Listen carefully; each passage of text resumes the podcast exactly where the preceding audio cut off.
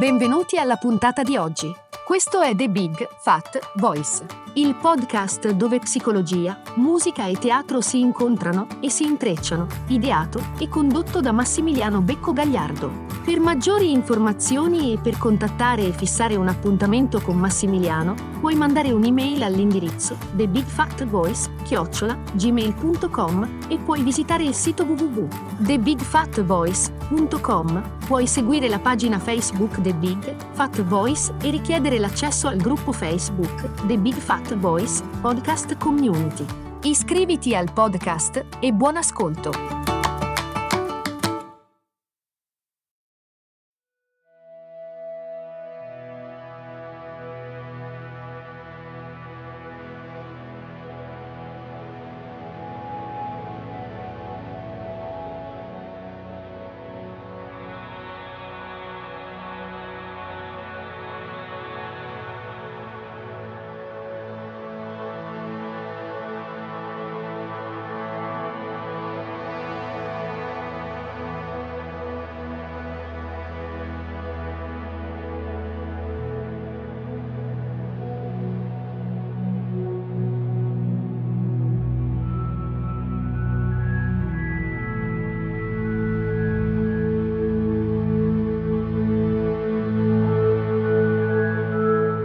Ci siamo trovati molto spesso eh, negli episodi di questo podcast a parlare eh, del linguaggio del corpo, dell'importanza del corpo.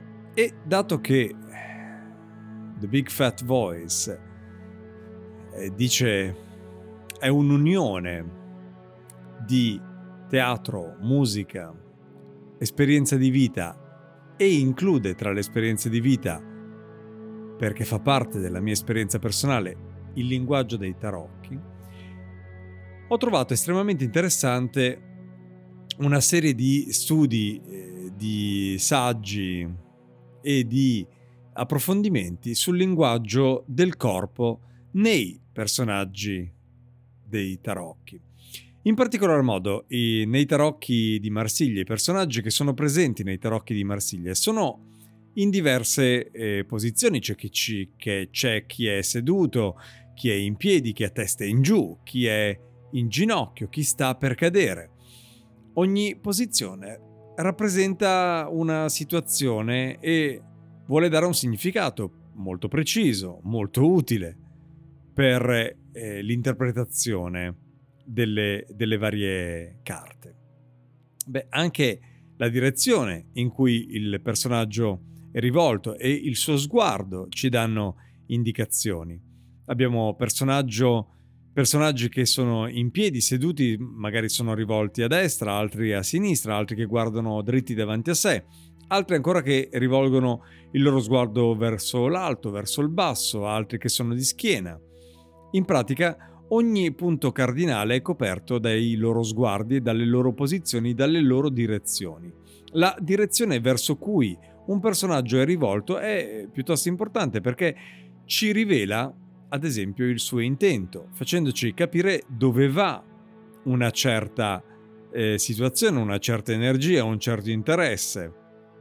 Quando i personaggi sono orientati con il corpo o con lo sguardo a destra, significa che sono in generale proiettati verso il futuro, a sinistra, che sono proiettati invece verso il passato, mentre se guardano dritti davanti a sé, significa che sono più in connessione con il momento presente. Quindi a seconda dei casi, la direzione dello sguardo, la posizione del corpo, ci possono dare delle indicazioni su eh, dove è rivolta l'attenzione di uno dei personaggi dei tarocchi, in particolar modo ovviamente nei tarocchi di Marsiglia, che hanno una, un'iconografia molto, molto antica e rappresenta sempre una determinata questione o una determinata eh, energia oggetto della, eh, dell'interpretazione. È interessante vedere ad esempio che il matto è rivolto a destra, va avanti e guarda eh, in alto. Il bagatto, quello che diventa il mago in altri, in altri mazzi, in altre letture, è in piedi e lo sguardo e l'inclinazione della destra va verso il basso e la sinistra. Eh, questa posizione indica ad esempio che si può fare fatica a scegliere. Il eh, bagatto ha davanti a sé tutti gli strumenti e se si va a vedere tutti i semi delle carte che sono parte, i quattro semi degli arcani minori. La papessa è seduta, volge la testa e lo sguardo a sinistra, eh, è una posizione di attesa, l'imperatrice è seduta con la testa e lo sguardo invece rivolta a destra. In questa posizione indica che non occorre necessariamente muoversi, si può stare seduti e aspettare che siano le cose a venire nella nostra direzione, ad esempio. L'imperatore è seduto e rivolto con il viso e il corpo a sinistra, talvolta è proprio disegnato di profilo, cioè c'è un eh, completo disinteresse per ciò che avviene a destra della carta e un grandissimo interesse per ciò che avviene a sinistra, così come si può dire che c'è un interesse per il passato e un, un disinteresse per la novità. Il Papa ha il corpo in posizione frontale, la sua testa come il suo sguardo è rivolto verso destra, si potrebbe dire il, eh, il futuro interessato alla, alla, speranza, a ciò che deve venire, l'innamorato, è una carta che ha quattro personaggi, molto interessante tra l'altro. Ognuno ha una sua posizione e un suo movimento, pur chiamandosi originariamente al singolare. Si chiama non gli innamorati, ma l'innamorato, il termine francese originale era l'amoureux. Questa eh, posizione indica sicuramente qualcosa legato a una scelta, indica anche eh, che questa scelta dovrebbe essere fatta col cuore anziché con la mente.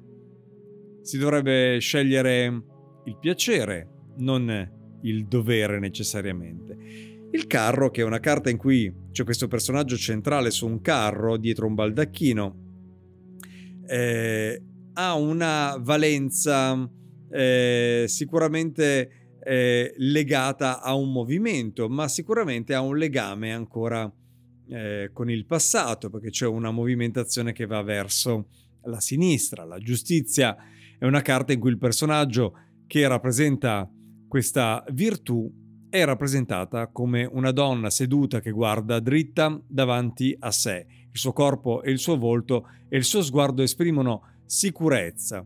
Beh, in questa eh, posizione è sicuramente eh, lo specchio che ci mostra la nostra coscienza del momento. Guarda dritta davanti a sé. L'eremita, la carta numero 8, degli arcani maggiori è un personaggio che viene rappresentato in piedi negli arcani di Marsiglia, in piedi e rivolto a sinistra. Beh, eh, sembra che si stia muovendo, ma dalla sua mano c'è una eh, sprigiona una luce, quindi fare luce su qualcosa che riguarda il passato, una situazione non risolta magari.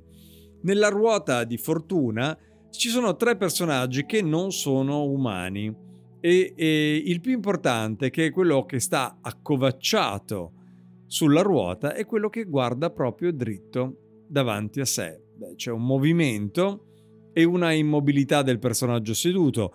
È inutile darsi da fare perché quello che è scritto comunque accadrà. Qualcosa sta per cambiare e qualcosa sta per finire, qualcosa sta per cominciare.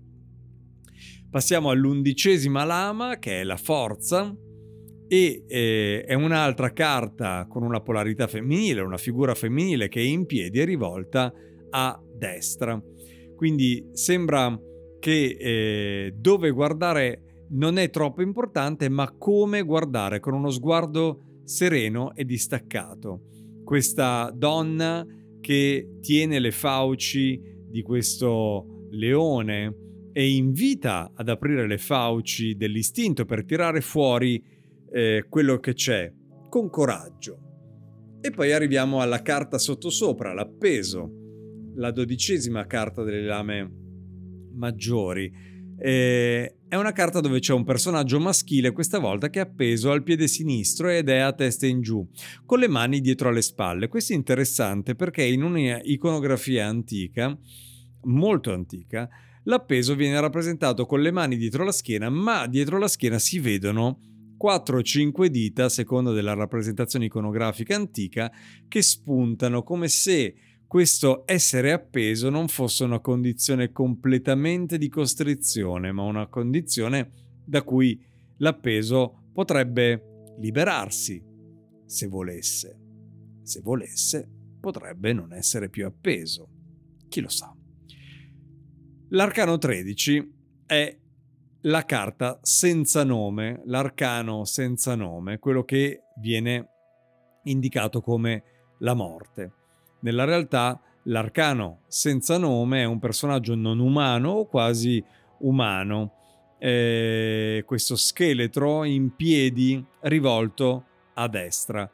Eh, la posizione della sua, di questo corpo scheletrico eh, assomiglia molto alla posizione di un arcano in particolare, che è il primo arcano, l'arcano zero, cioè il matto il folle, quello che fa il viaggio.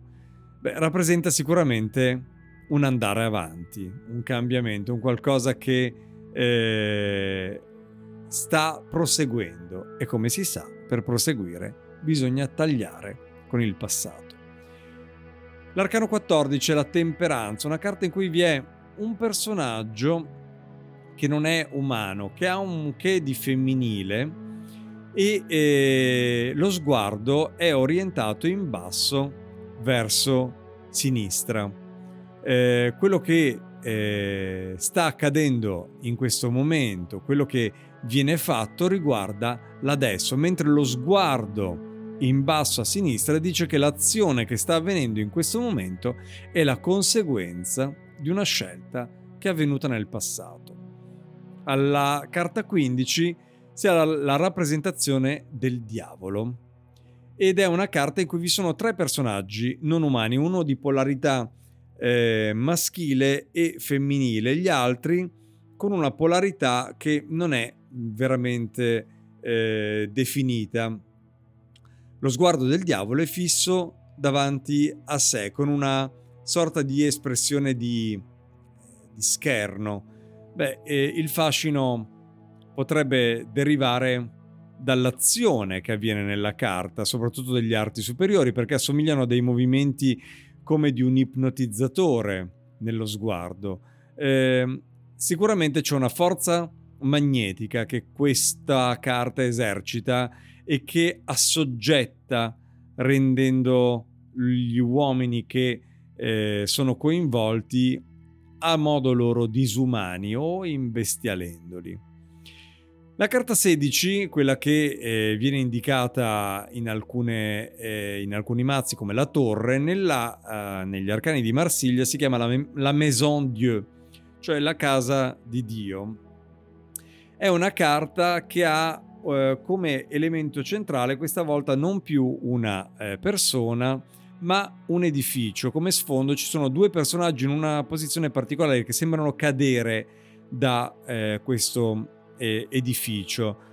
Beh, eh, sicuramente c'è una separazione qua, uno sparpagliamento causato proprio da una deflagrazione, quello che si vede come eh, un, un, fulmine, uno, una saetta. La, l'arcano 17 è la stella ed è la carta in cui una donna è nuda e inginocchiata e l'azione che fa è quella di versare del liquido da due anfore. La posizione del corpo è rivolto leggermente a sinistra, così come il suo sguardo. È un'azione che richiama il momento presente, un lungo ed eterno presente. Riguarda quello che si sta facendo adesso, perché nel presente si condiziona ciò che avviene nel futuro. L'arcano 18 è nella luna. Beh, eh, nella Luna non c'è un personaggio umano, ci sono solo animali, due lupi rivolti verso la Luna e sembrano lambire un po' i suoi effluvi. Mm, e poi c'è un'aragosta che esce da uno specchio d'acqua ed è rivolta eh, verso di lei. Eh, sicuramente l'energia magnetica di questa femminilità lunare, cerulea, è nel pieno della sua forza, come mostrano nella, nell'iconografia questi raggi emanati dalla luna stessa. Beh, la si può eh, pensare come un elemento proprio magnetico che influenza gli istinti animali che appartengono anche a noi umani. Dopo la luna viene il sole, che è una carta in cui vi è sicuramente l'astro del cielo e due esseri umani sulla terra. Il sole eh, guarda dritto davanti a sé con un viso, è rappresentato con un viso con uno sguardo umano, paterno, rassicurante, sicuramente che dà del nutrimento oltre che della luce.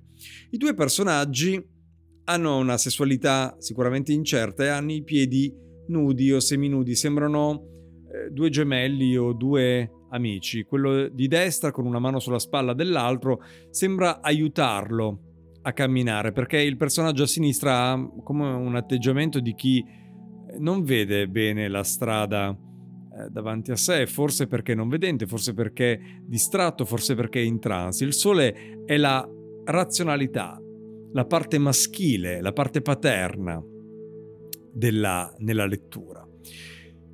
L'arcano 20 è il giudizio, le jugement è una carta in cui ci sono addirittura quattro personaggi, di cui uno è soprannaturale e tre sono umani. L'essere soprannaturale è un angelo che sbuca da eh, una nuvola e suona una tromba, il giudizio universale. Lo sguardo è rivolto ai personaggi che si trovano sulla terra. Gli altri tre sono nudi e a metà busto e emergono da una struttura eh, di pietra, questa eh, distribuzione forma un triangolo. La lettura eh, dell'angelo rappresenta sicuramente la voce, eh, la nostra voce interiore che eh, chiama a una specie di rinascita. Non usa necessariamente la voce, ma il suono di uno strumento in questo caso. Chiede di sintonizzarsi su una vibrazione energetica. Eh, per ascoltare la voce della coscienza occorre mettersi generalmente in una condizione di meditazione, di ascolto o di preghiera. Indica che anima, mente, emozioni possono conciliarsi solo se sono diretti da una voce interiore di autocoscienza, di coscienza, di percezione di sé, di ascolto. Si chiude con la carta del mondo, che ha un personaggio che campeggia al centro eh, della carta come fosse una divinità, una figura femminile nuda in piedi. La posizione del corpo è eh, danzante, come se stesse a, appunto danzando all'interno di questa eh, mandorla mh, mm, che, la, che, la, contorna, queste lisse di lauro che la contorna. Eh, ha sicuramente la stessa posizione dell'appeso, ma in libertà eh, di movimento, il corpo in una posizione frontale, il viso, come il suo sguardo, sono rivolti verso sinistra. Eh, chissà cosa guarda questa donna del mondo. Intorno a lei ci sono quattro personaggi collocati agli angoli della carta, tre animali e un angelo. E ritornano un po' gli animali, ritorna l'angelo, ritornano gli elementi, perché questi quattro animali hanno quattro qualità degli elementi, terra, aria, fuoco, acqua. E sicuramente è la carta, il mondo che chiude il viaggio del nostro eroe che è il matto che è iniziato con eh, l'arcano 0 o 1 per arrivare al, al mondo e eh, si può chiudere dicendo che questa danza, questo movimento di, questa, di questo corpo femminile indica poeticamente un movimento dell'anima che arrivando in fondo al proprio viaggio con una propria eccezione del proprio corpo e attraverso la conoscenza della propria parte spirituale partendo proprio dalle parti più radicate, ha finalmente una totale libertà di esprimersi. Grazie e ci sentiamo alla prossima.